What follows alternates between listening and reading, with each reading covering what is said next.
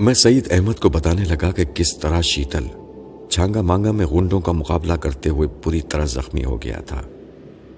اس نے دو کو تو جان سے مار ڈالا تھا اور باقی بھی اس کے ہاتھوں موت کے منہ میں جانے والے تھے۔ لیکن میں نے شیتل کو اپنی کار تلے کچل دیا، جس کی وجہ سے وہ بالکل ہی ٹوٹ پھوٹ کر رہ گیا۔ اس کے جسم پر کئی تیز چاقو کے زخم بھی آئے ہیں۔ وہ بہت بری حالت میں میرے یہاں زیر علاج ہے۔ میں نے سعید احمد سے کہا کہ وہ کسی طرح اسے قانون کی گرفت سے بچائے اور کسی اچھے ڈاکٹر سے باقاعدہ اس کا علاج کرائے۔ سعید احمد نے کہا اچھا ہوا کہ شیتل کے متعلق تم نے مجھے بتا دیا۔ ہم اسے سلطانی گواہ بنا کر بچا لیں گے۔ میں ابھی دفتر پہنچ کر شیتل کے لیے ایمبولینس بھیجتا ہوں۔ پولیس ہسپتال میں اس کا باقاعدہ علاج ہوتا رہے گا۔ میرے دل سے ایک بوجھ اتر گیا کہ اب میں شیتل کو چھپا کر کوئی جرم نہیں کر رہا ہوں۔ اب وہ قانون کے سائے میں رہے گا اور میرے کام بھی آتا رہے گا۔ وہ تمام دن بڑی مصروفیت میں گزرا۔ دفتر کی کاروائیاں بھی ہوتی رہیں اور شیتل کو ہسپتال بھی پہنچا دیا گیا۔ فرزانہ پھر اپنی ڈیوٹی پر واپس آ گئی۔ شام کو میں نے ہسپتال جا کر اس سے ملاقات کی۔ پھر سعید احمد کے ساتھ اسپیشل وارڈ میں آیا، جہاں شیتل زیر علاج تھا۔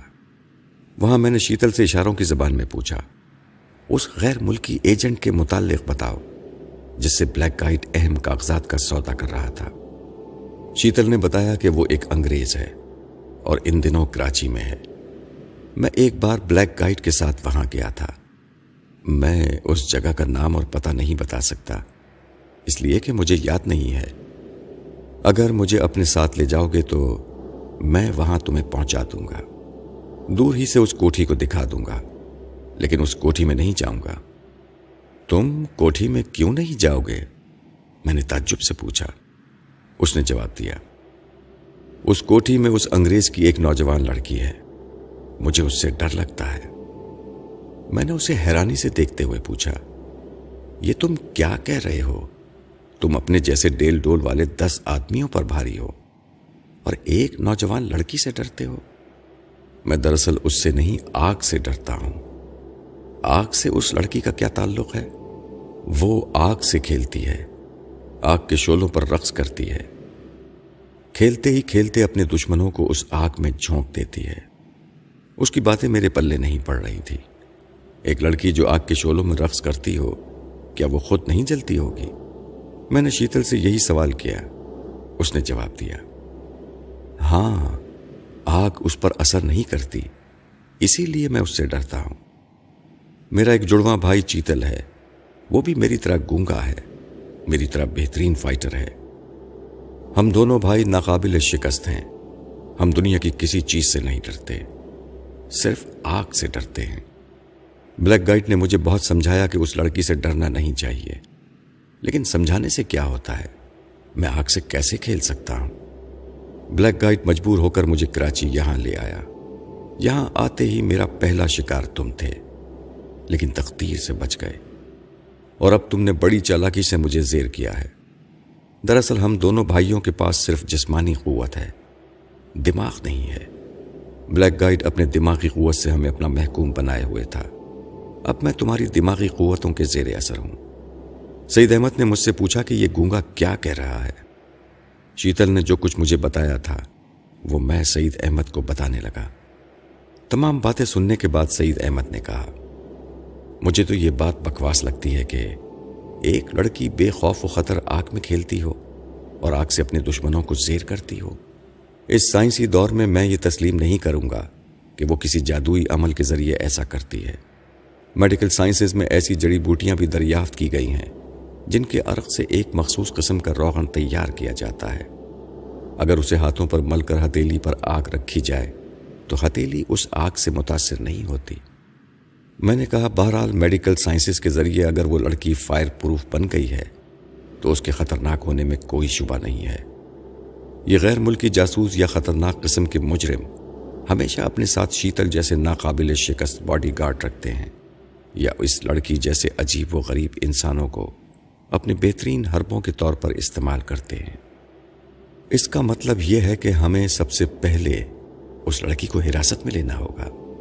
میں نے کہا ہاں بشرطیے کہ وہ ہمارے قابو میں آ جائے۔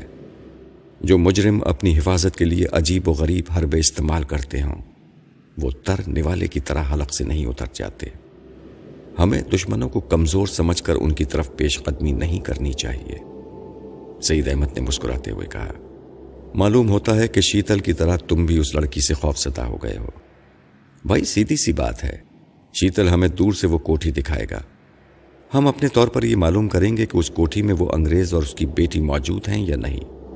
اگر موجود ہوئے، تو ہمارے مسلح نوجوان اس کوٹھی کو چاروں طرف سے گھیر لیں گے اور فرار کے تمام راستے مسدود کر دیں گے۔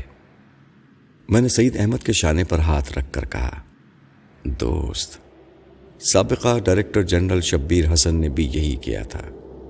میں نے دو بار انہیں روکنے کی کوشش کی تھی۔ انہوں نے میرے مشوروں کے خلاف دو بار مجرموں کے گرد گھیرا ڈالا۔ اور دونوں دفعہ انہیں ناکامی کا منہ دیکھنا پڑا، بلکہ دوسری بار وہ خود ایک مجرم کے آلائے کار بن گئے۔ ہم اور آپ مجرموں کو گرفت میں لینے کی جو پلاننگ کرتے ہیں، بعض اوقات مجرم ہماری ٹھوس پلاننگ کے باوجود حیرت انگیز طور پر بچ کر نکل جاتے ہیں، کیونکہ ان کے پاس اپنے داؤ پیچ بھی ہوتے ہیں۔ سعید احمد نے تائید میں سر ہلا کر کہا، میں تمہاری ان باتوں کو تسلیم کرتا ہوں۔ شبیر حسن صاحب کی ناکامیاں میرے سامنے ہیں۔ میں اپنے تجربے پر فخر نہیں کروں گا۔ مجھے اس بات کی خوشی ہے کہ واقعی آپ ایک افسر کے بجائے ایک دوست بن کر میرے مشوروں کی قدر کر رہے ہیں۔ تم ہمیشہ مجھے اپنا دوست ہی پاؤ گے۔ اب یہ بتاؤ کہ پہلے ہمیں کس طرح قدم اٹھانا چاہیے۔ میں نے کہا، فی الحال ہم کراچی نہیں جا سکتے۔ اس لیے کہ شیتل چلنے کے قابل نہیں ہے۔ اس کے صحتیاب ہونے تک آپ لاہور اور پنڈی کی ان پناہ گاہوں پر چھاپے ماریں۔ جن کے پتے آپ نوٹ کر چکے ہیں۔ میرا خیال ہے کہ اس سلسلے میں میری کوئی خاص ضرورت نہیں ہوگی۔ میں کچھ روز اپنے گھر میں سکون سے رہنا چاہتا ہوں۔ سعید احمد نے مجھے بخوشی اجازت دے دی کہ میں کچھ عرصے پرسکون زندگی گزاروں۔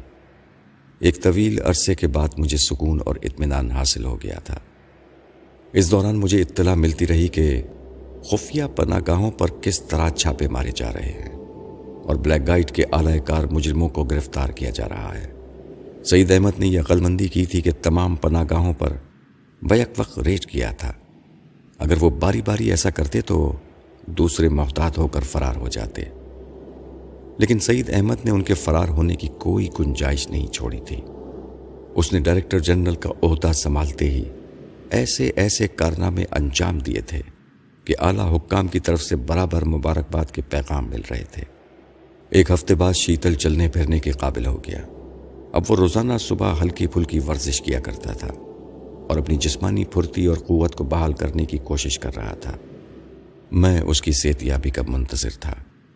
جب وہ اچھلنے کودنے کے قابل ہو گیا تو میں نے اس سے کہا کہ وہ مجھے اپنے لڑنے کے داؤ پیش سکھائے۔ وہ میرا فرما بردار بن چکا تھا۔ دن میں کئی کئی گھنٹے وہ مجھے لڑنے کی ٹریننگ دیتا تھا۔ سیکھنے کے دوران میں نے اس سے اتنی مار کھائی کہ میں بیان نہیں کر سکتا۔ بہرحال میں نے اپنی ہڈی پسلی توڑوا کر اس سے اتنا کچھ سیکھ لیا کہ اب اس کے مقابلے پر ٹوٹ جاتا تھا۔ وہ جتنی پھرتی سے مجھ پر حملے کرتا تھا، میں اپنے بچاؤ کے لیے اس سے زیادہ پھرتی کا مظاہرہ کرتا تھا۔ گھنٹوں وقفے وقفے سے لڑنے کے بعد وہ یہ تسلیم کر لیتا تھا کہ اب وہ مجھے زیر نہیں کر سکتا۔ ایسے وقت میں نے اس کی سوچ کو پڑھا۔ کہ کہیں اس نے کوئی داؤ پیچ خاص اپنے لیے بچا کر نہ رکھا ہو۔ کیونکہ استادوں کا یہ دستور ہوتا ہے کہ وہ اپنی برتری کے لیے اپنے شاگردوں سے ایک آدھ داؤ بچا کر رکھتے ہیں۔ لیکن اس کی سوچ سے پتا چلا کہ ایسی کوئی بات نہیں ہے۔ اس نے بڑی دیانتداری سے مجھے سب کچھ سکھا دیا تھا۔ اس دوران سعید احمد اصرار کرتے رہے کہ ہمیں جلد از جلد کراچی چلنا چاہیے۔ ان کے اصرار پر ہم ایک فلائٹ سے کراچی روانہ ہو گئے۔ وہاں پہنچ کر ہم نے ایک شاندار ہوٹل میں قیام کیا۔ وہاں کے انٹیلیجنس والوں کی طرف سے ہمیں دو کاریں مہیا کر دی گئی تھیں۔ کچھ لوگ سادہ لباس میں سعید احمد اور اس کے حکم کی تعمیل کے لیے ہر وقت ہر جگہ تھوڑے فاصلے پر موجود تھے۔ میں ایسی احتیاطی تدابیر کو پسند نہیں کرتا تھا۔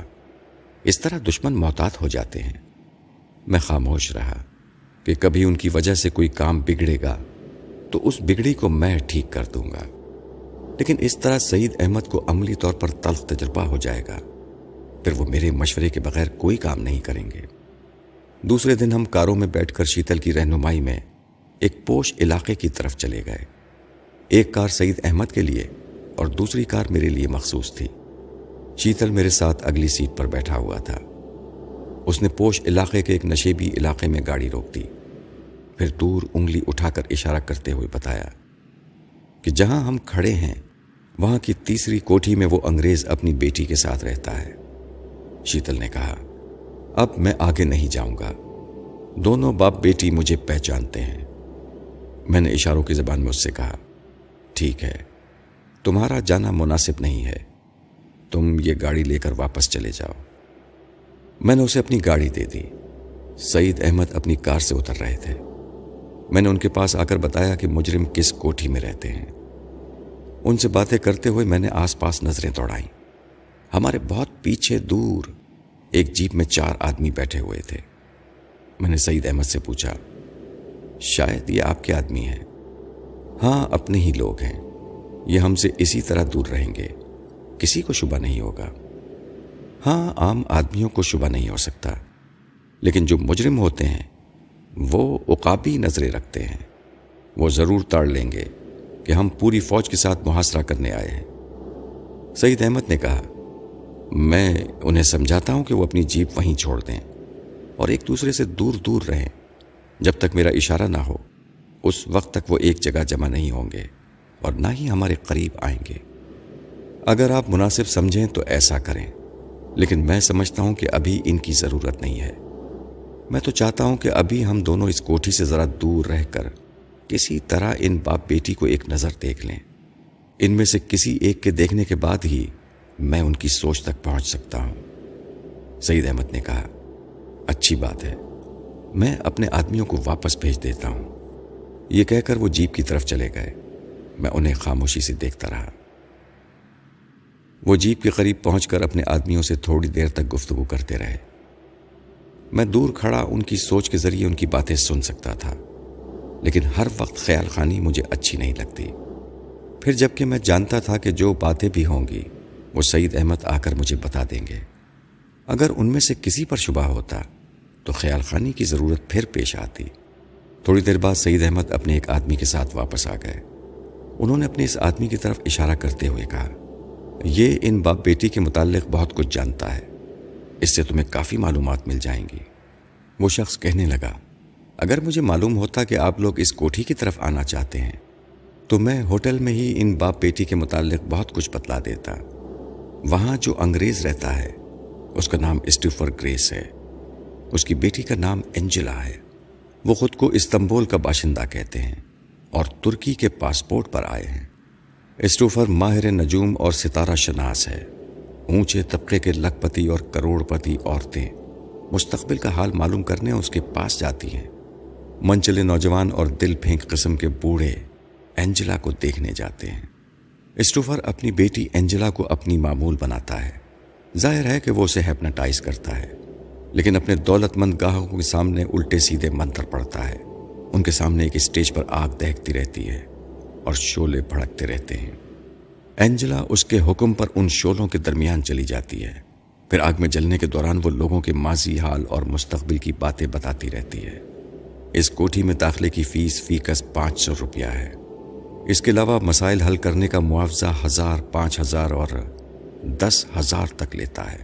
اس علاقے کے لوگوں کے پاس بے حساب دولت ہے اور وہ اسے منہ مانگا معاوضہ دیتے ہیں۔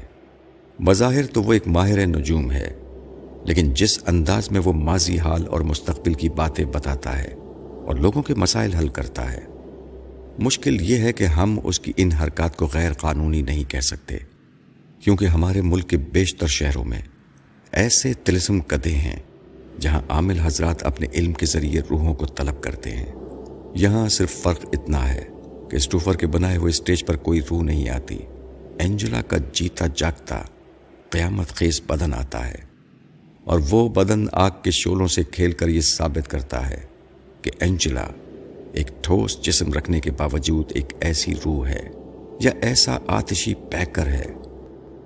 وہاں جانے والے اس منظر سے بہت متاثر ہوتے ہیں اور دونوں باپ بیٹی کے عقیدت مند بن کر رہ جاتے ہیں۔ میں نے پوچھا، کیا وہاں جانے کا کوئی وقت مقرر ہے؟ اس نے جواب دیا جی ہاں ضرورت مند صبح نو بجے سے بارہ بجے تک وہاں جا کر اسٹوفر سے ملاقات کرتے ہیں اور اسے اپنی پریشانیاں بتاتے ہیں۔ اس وقت اینجلا کسی کے سامنے نہیں آتی۔ اسٹوفر صبح آنے والوں کو شام کا وقت دیتا ہے۔ اور اس سے کہتا ہے کہ اس کی بیٹی اینجلا ٹھیک سات بجے آگ کے شولوں میں نہائے گی اور انہیں ان کی پریشانیوں کا سبب بتائے گی، ان کا حل پیش کرے گی۔ یہ تماشا صرف آدھے گھنٹے کے لیے ہوتا ہے۔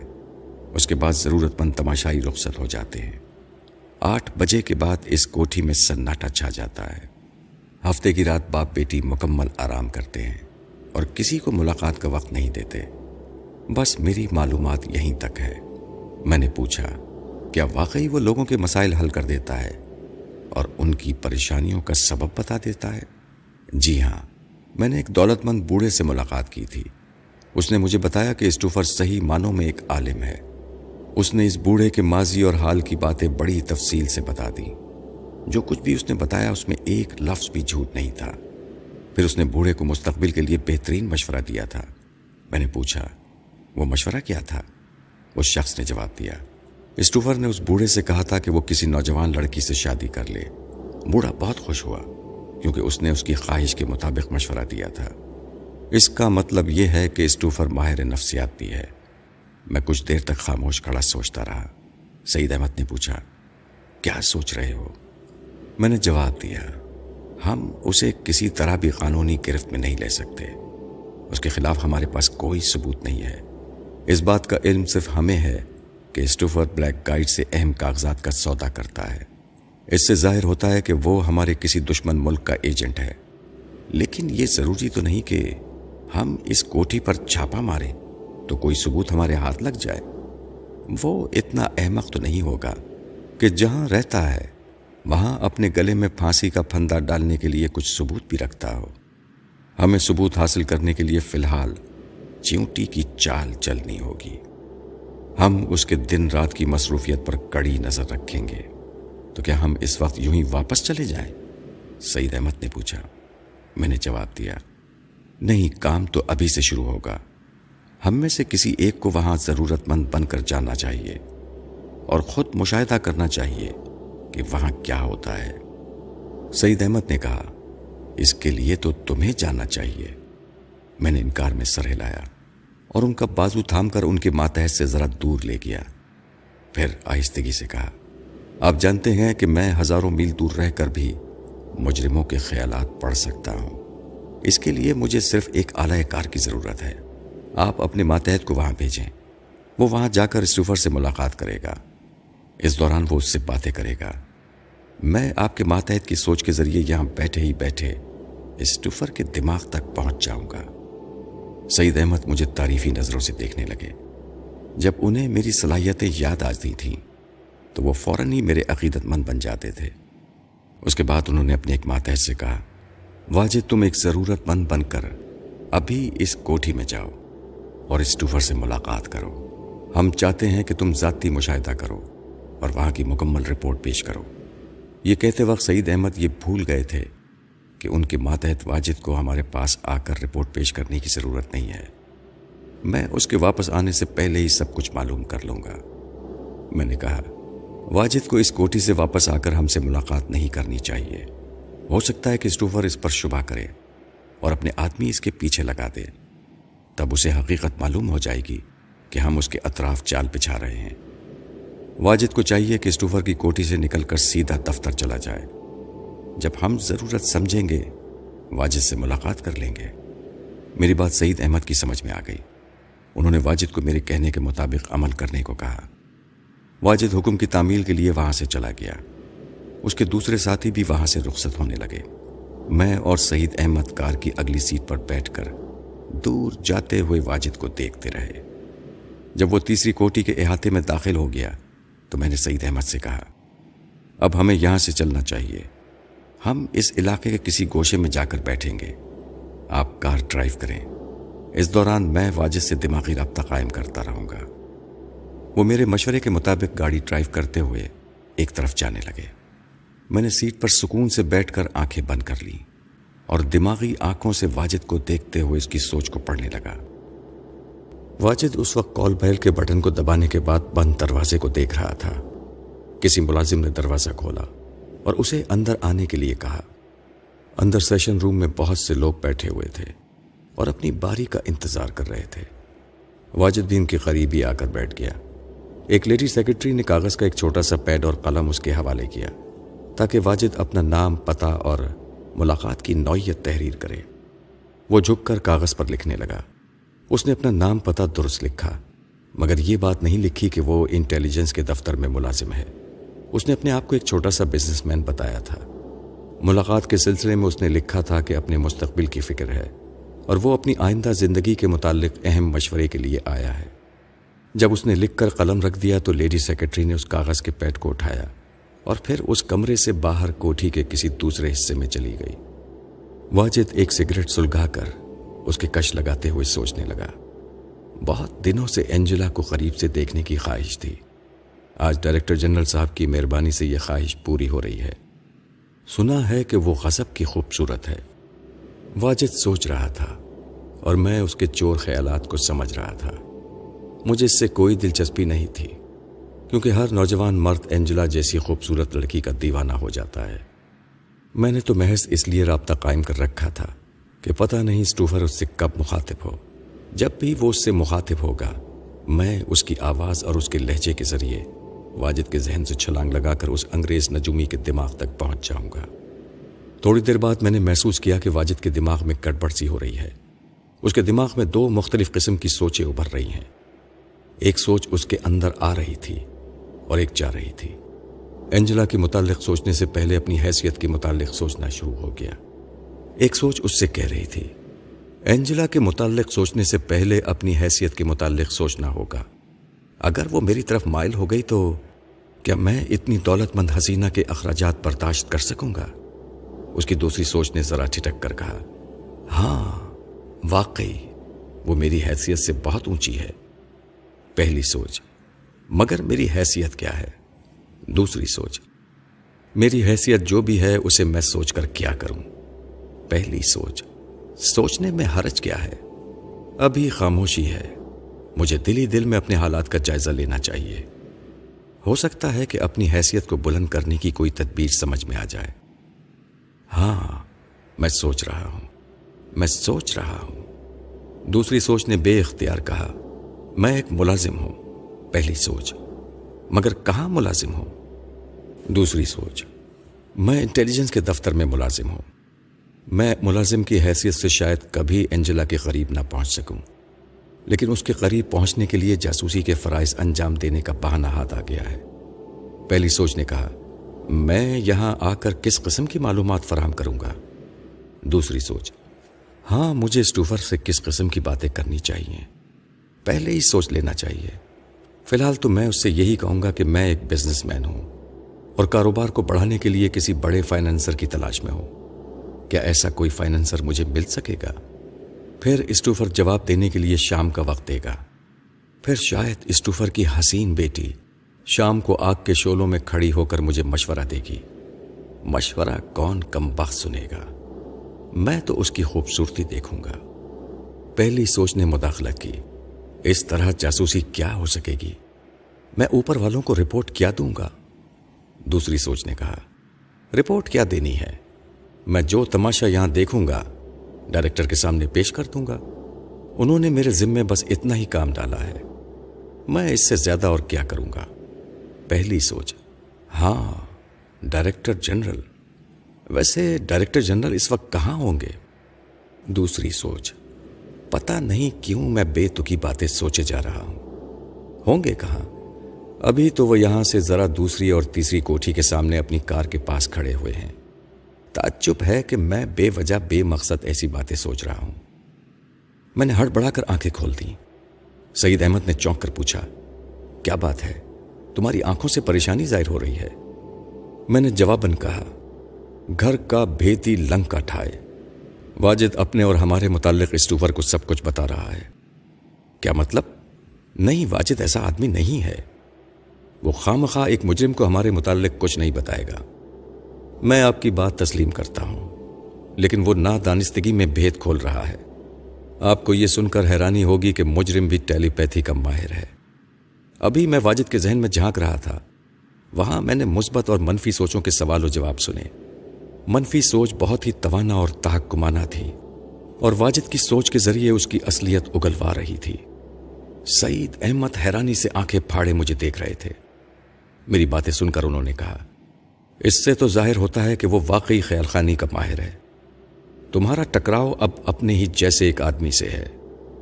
جی ہاں بیٹی آگ سے کھیلتی ہے اور باپ میری طرح دوسروں کے خیالات پڑھ لیتا ہے۔ اب آپ خود ہی سوچیں کہ وہ ہم سب کے ذہنوں میں جھانک کر کس طرح آسانی سے اپنے بچاؤ کی تدبیریں کر سکتا ہے اور کتنی آسانی سے ہمیں نقصان پہنچا سکتا ہے۔ فرحت، تمہاری پیش بندی کام آ گئی۔ اگر میں اسے تر نوالا سمجھ کر گرفتار کرنے کی کوشش کرتا، تو وہ بڑی آسانی سے بچ کر نکل جاتا۔ اب تو اس کی گردن ناپنے کے لیے بڑی زبردست پلاننگ کی ضرورت ہے۔ جی ہاں سب سے پہلے تو ہمیں یہ کوشش کرنی چاہیے کہ ہمارا اور اس کا سامنا نہ ہو۔ ورنہ وہ ہماری آنکھوں کے ذریعے یا ہماری گفتگو کے ذریعے ہمارے دماغوں میں جھانکنا شروع کر دے گا۔ میں نے کبھی ایسے مجرم کے متعلق سوچا تک نہ تھا، جو میری ہی صلاحیتیں اور حربے لے کر مجھ سے ٹکرائے گا۔ سعید احمد نے پوچھا، اگر ہم اس کا سامنا نہیں کریں گے تو پھر وہ کیسے گرفت میں آئے گا؟ سامنا تو کرنا ہی ہوگا، لیکن اس طرح کہ وہ ہم پر شبہ نہ کر سکے۔ ہمیں اپنی سوچ پر کنٹرول کرنا ہوگا۔ اس کے سامنے جب بھی ہمارے دماغ میں متضاد سوچ پیدا ہو کیوں اور کیسے والے خیالات جنم لیں، تو ہمیں اس وقت محتاط ہونا پڑے گا۔ آپ انٹیلیجنس کے ڈائریکٹر جنرل ہیں، لیکن آئندہ اپنی اصلیت چھپانے کے لیے آپ کو تنہائی میں بھی یہ سوچنا ہوگا۔ کہ آپ ایک بزنس مین ہیں۔ کاروبار کے سلسلے میں لاہور سے کراچی آئے ہیں۔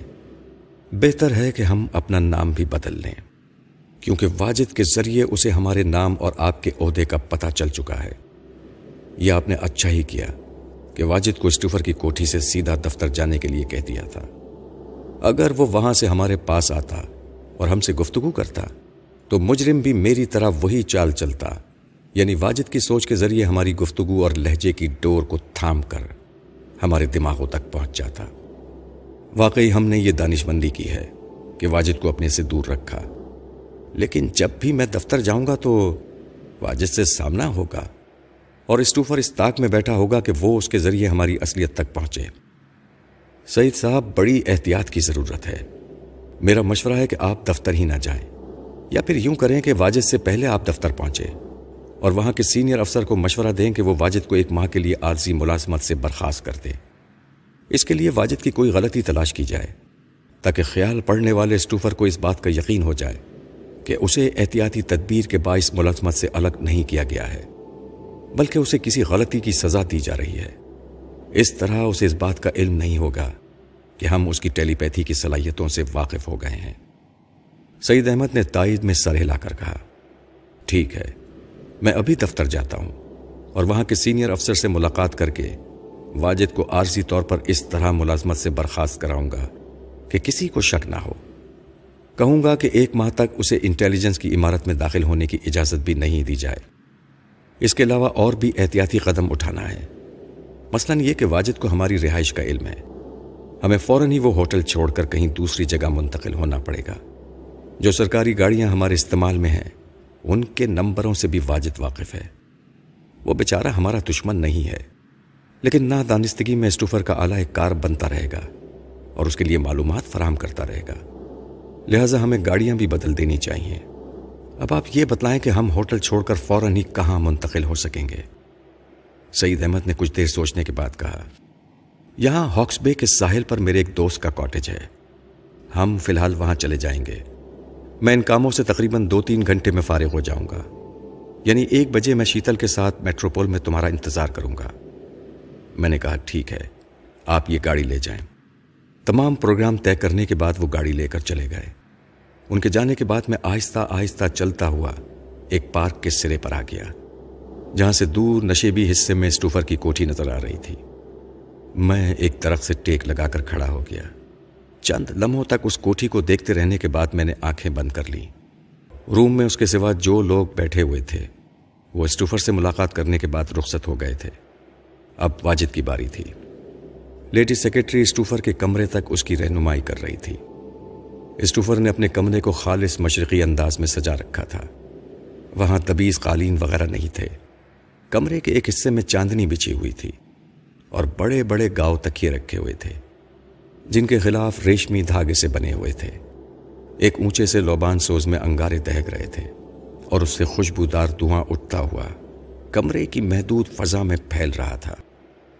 واجد اس کمرے میں داخل ہو کر یہ سب کچھ دیکھ رہا تھا اور میں اس سے بہت دور ایک درخت کے سائے میں کھڑا ہوا اس کے دماغ میں جھانک کر وہاں کا نظارہ کر رہا تھا۔ ٹیلی پیتھی کا علم ایسا ہی ہے۔ میں ہزاروں میل دور بیٹھ کر بھی سات پردوں کے پیچھے جھانک کر نت نئے تماشے دیکھتا رہتا ہوں۔ میرے سامنے ذہن کی اسکرین پر فلم سی چلتی رہتی ہے اور آہنی دیواروں کے پیچھے چھپی ہوئی باتیں اور چھپے ہوئے کردار میرے سامنے متحرک ہو جاتے ہیں۔ اسٹوفر ایک سنہری لباس میں ملبوس تھا۔ گاؤں تکیوں کے درمیان آلتی پالتی مار کر بیٹھا ہوا تھا۔ اس کے سر پر ایک بڑی سی پگڑی تھی۔ اس کے سرخ و سفید چہرے پر سرخی مائل داڑھی بہت چچ رہی تھی۔ جب اس نے آنکھیں کھول کر دیکھا واجد ایک دم سے لرس گیا۔ واجد کی سوچ مجھے بتا رہی تھی کہ اسٹوفر کی آنکھوں کی جگہ دو دہکتے ہوئے انگارے ہیں۔ وہ انگارہ آنکھیں واجد کے دماغ میں بیک وقت پیوست ہو رہی تھی اور وہ بے اختیار ان آنکھوں کے سامنے جھکتا جا رہا تھا۔ اس کا جسم کانپ رہا تھا اور اب وہ چکنے فرش پر دوزانوں ہو کر بیٹھ گیا تھا۔ تب ایک بھاری بھرکم گونجتی ہوئی آواز واجد کے دماغ سے ٹکرائی۔ اسٹوفر حاکمانہ انداز میں کہہ رہا تھا۔ واجد جھوٹ انسان کو اندر سے کھوکھلا کر دیتا ہے۔ ہمارے سامنے کاغذ رکھا ہوا ہے۔ اس میں تم نے لکھا ہے کہ تم ایک بزنس مین ہو۔ کیا یہ جھوٹ نہیں ہے؟ واجد کی سوچ نے مجھے اس کی آنکھوں کے متعلق جو کچھ بتایا اور میں نے اس کی بھاری بھرکم آواز سنی۔ اس سے پتا چل گیا کہ اسٹوفر صحیح معنوں میں ہیپناٹزم کا ماہر ہے۔ اس نے اپنی آنکھوں کو اس حد تک پرکشش بنا لیا تھا۔ کہ واجد جیسا زدی اور کھلاڑی طبیعت کا نوجوان اس کی آنکھوں کے سامنے جھک گیا تھا۔ ہپناٹزم کے عمل میں آواز کی بڑی اہمیت ہوتی ہے اور اسٹوفر کو بھاری بھرکم آواز اور حاکمانہ لہجے پر پوری قدرت حاصل تھی۔ واجد کی سوچ نے بتایا کہ اس کی آواز کتنے ہی نوکیلے نشتروں کی طرح اس کے دماغ میں چپ رہی تھی اور وہ اس کی کسی بات سے انکار کرنے کی جرت نہیں کر سکتا تھا۔ واجد نے لرستی ہوئی آواز میں اپنے جھوٹ کا اعتراف کیا۔ جی ہاں میں بزنس مین نہیں ہوں، میں ایک ملازم ہوں۔ کمرے کی محدود فضا میں پھر اسٹوفر کی آواز گونجنے لگی۔ ہاں تم ملازم ہو، پرائے گھروں کے بھیدی ہو۔ ایسے لوگوں کو جاسوس کہا جاتا ہے۔ واجد نے عقیدت سے سر چھکا کر کہا، آپ واقعی عالم ہیں، آپ سے کوئی بات چھپی نہیں ہے۔ مجھ سے بڑی غلطی ہوئی۔ میں آئندہ کوئی بات آپ سے نہیں چھپاؤں گا۔ تم یہاں صرف جاسوسی کے لیے نہیں آئے ہو۔ تمہارے دل میں ایک اور آرزو مچل رہی ہے۔ اسے ہم سے نہ چھپاؤ۔ صاف صاف بیان کرو۔ واجد بوکھلا گیا۔ اس کے دل میں اس عالم کی بیٹی کی آرزو مچل رہی تھی۔ اب وہ اس سے اس کے بارے میں کیا کہتا؟ اتنی دیر میں میں اسٹوفر کی آواز کو اور اس کی گفتگو کے لہجے کو اچھی طرح سمجھ چکا تھا۔ مجھے چپ چاپ اس کی سوچ کو پڑھنا تھا۔ اور اس بات کا خاص خیال رکھنا تھا کہ میری کوئی سوچ اس کے دماغ سے نہ ٹکرائے۔ یہ اسی وقت ممکن ہوتا جب میں اس کے دماغ پر دستک دیے داخل ہو جاتا۔ میں نے سوچ رکھا تھا کہ جہاں تک ممکن ہوگا، میں خود کو اس سے چھپاؤں گا۔ چپ چاپ اس کی سوچ کا مطالعہ کرتا رہوں گا۔ لہذا اس وقت بھی میں واجد کی سوچ کے ذریعے اس ٹوفر کے دماغ کو پڑھنے لگا۔ اس وقت واجد اس کشمکش میں مبتلا تھا۔ کہ وہ کس طرح اسٹوفر سے کہے کہ وہ اس کی بیٹی کے لیے آیا ہے۔ واجد سوچ رہا تھا اور اسٹوفر اس کی سوچ کو پڑھ رہا تھا۔ اور میں اسٹوفر کی سوچ کو پڑھ رہا تھا۔ اسٹوفر واجد کو گہری نظروں سے دیکھتا ہوا سوچ رہا تھا۔ انسان کتنا کمینہ اور بزدل ہوتا ہے۔ کسی کی بیٹی کو دیکھنے آیا ہے۔ لیکن بیٹی کے باپ کو دیکھ کر سارا عشق دھرا کر دھرا رہ گیا ہے۔ انسان ایسا کیوں کرتا ہے جس کا اظہار وہ پوری دلیری سے نہ کر سکے؟ یہ بے وقوف جو میرے سامنے بیٹھا ہوا ہے، یہ میرا بہترین اعلی کار بن سکتا ہے۔ اس کے انٹیلیجنس کے دفتر کے بہت سے راز ہم تک پہنچائے گا، اور یہ کام اینجلا اس سے کرائے گی۔ یہ سوچ کر اس نے پھر اپنی گونجتی ہوئی آواز میں کہا واجہ تم کس کشمکش میں مبتلا ہو؟ تم لاکھ چھپانا چاہو، تمہاری دل کی باتیں ہم سمجھ لیں گے۔ ہم تمہارے چہرے پر ایک حسین دوشیزہ کی جھلکیاں دیکھ رہے ہیں۔ وہ دوشیزہ تمہیں نہیں جانتی ہے، لیکن اگر وہ تمہیں دیکھ لے گی تو ہزار جان سے عاشق ہو جائے گی۔ اس کی دوستی تمہاری زندگی کا نقشہ بدل دے گی۔ تم ایک معمولی ملازم نہیں رہو گے۔ اس کی دولت تمہیں ایک بہت بڑا بزنس مین بنا دے گی۔ تمہارے پاس کوٹھی ہوگی، کار ہوگی، لاکھوں کا بینک بیلنس ہوگا۔ آج تم جن افسروں کے سامنے سر جھکاتے ہو کل وہ تمہارے سامنے سر جھکا کر باتیں کریں گے۔ اسٹوفر کہہ رہا تھا اور واجد خوابوں کے اڑن کھٹولے میں اڑا جا رہا تھا اور اس کے ساتھ ساتھ حسین اینجلا بھی تھی۔ اس نے فوراً ہی آگے بڑھ کر اس کے گھٹنوں کو چھوتے ہوئے کہا، آپ واقعی بہت پہنچے ہوئے بزرگ ہیں۔ آپ دلوں کا حال معلوم کر لیتے ہیں۔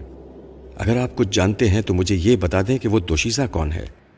وہ مجھے کب ملے گی اور کہاں ملے گی؟ وہ تمہیں ابھی ملے گی۔ اور یہاں ملے گی۔ واجد مارے خوشی کے اپنی جسامت سے زیادہ پھیل گیا۔ اسٹوفر خاموش ہو گیا، لیکن اس کی آواز چاروں طرف گونجتی ہوئی لگ رہی تھی۔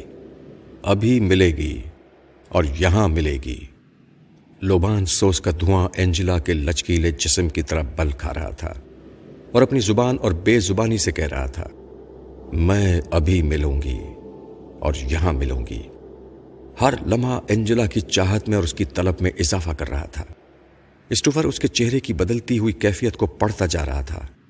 اس نے پھر تحکمانہ انداز میں کہا، اس دوشیزہ تک پہنچنے کے لیے لازمی ہے کہ پہلے تم جھوٹ سے توبہ کرو اور یہ یقین دلاؤ کہ ہمیشہ سچ بولو گے۔ واجد نے اپنے گالوں پر تھپڑ مارتے ہوئے کہا، میں جھوٹ سے توبہ کرتا ہوں۔ اگر ایک دوشیزہ کو حاصل کرنے اور ایک خوشحال مستقبل کے لیے سچ بولنا پڑے، تو اس سے اچھی کیا بات ہوگی۔ تو پھر سچ بتاؤ۔ تم خود یہاں آئے ہو یا بھیجے گئے ہو؟ میں خود یہاں آنا چاہتا تھا، لیکن میری آمدنی اتنی نہیں ہے کہ میں آپ کی فیس ادا کر سکتا۔ آج اتفاق سے دفتر کا کام نکل آیا اور جس سلسلے میں میرے افسر نے مجھے یہاں بھیجا ہے، وہ باتیں آپ سے پوشیدہ نہیں ہیں۔ ہاں ہم سب جانتے ہیں، لیکن تمہاری سچائی کو آزمانا چاہتے ہیں۔ بولو، تم کس حد تک سچ بول سکتے ہو؟ ہم سننا چاہتے ہیں۔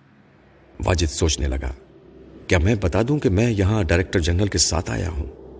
اسٹوفر نے کہا، تم پھر اس کشمکش میں مبتلا ہو کہ تمہیں سچ بولنا چاہیے یا نہیں؟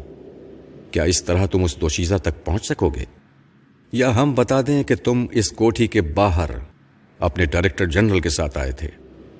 واجد چونک کر اسے دیکھنے لگا۔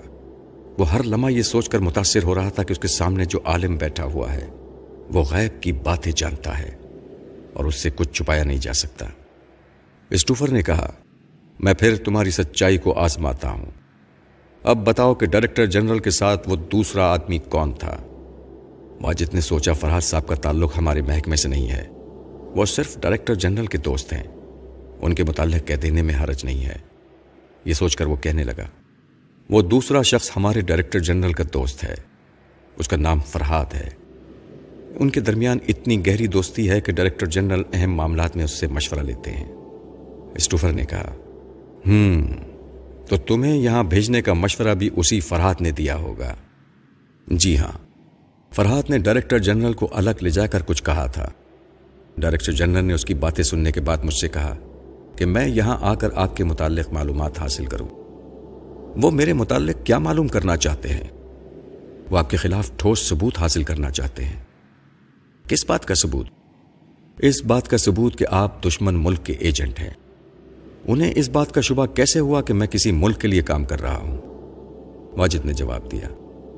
وہ دونوں آپس میں باتیں کر رہے تھے کہ آپ کسی سے اہم کاغذات کا سودا کر رہے ہیں۔ اسٹوفر ایک دم سے سنبھل کر بیٹھ گیا۔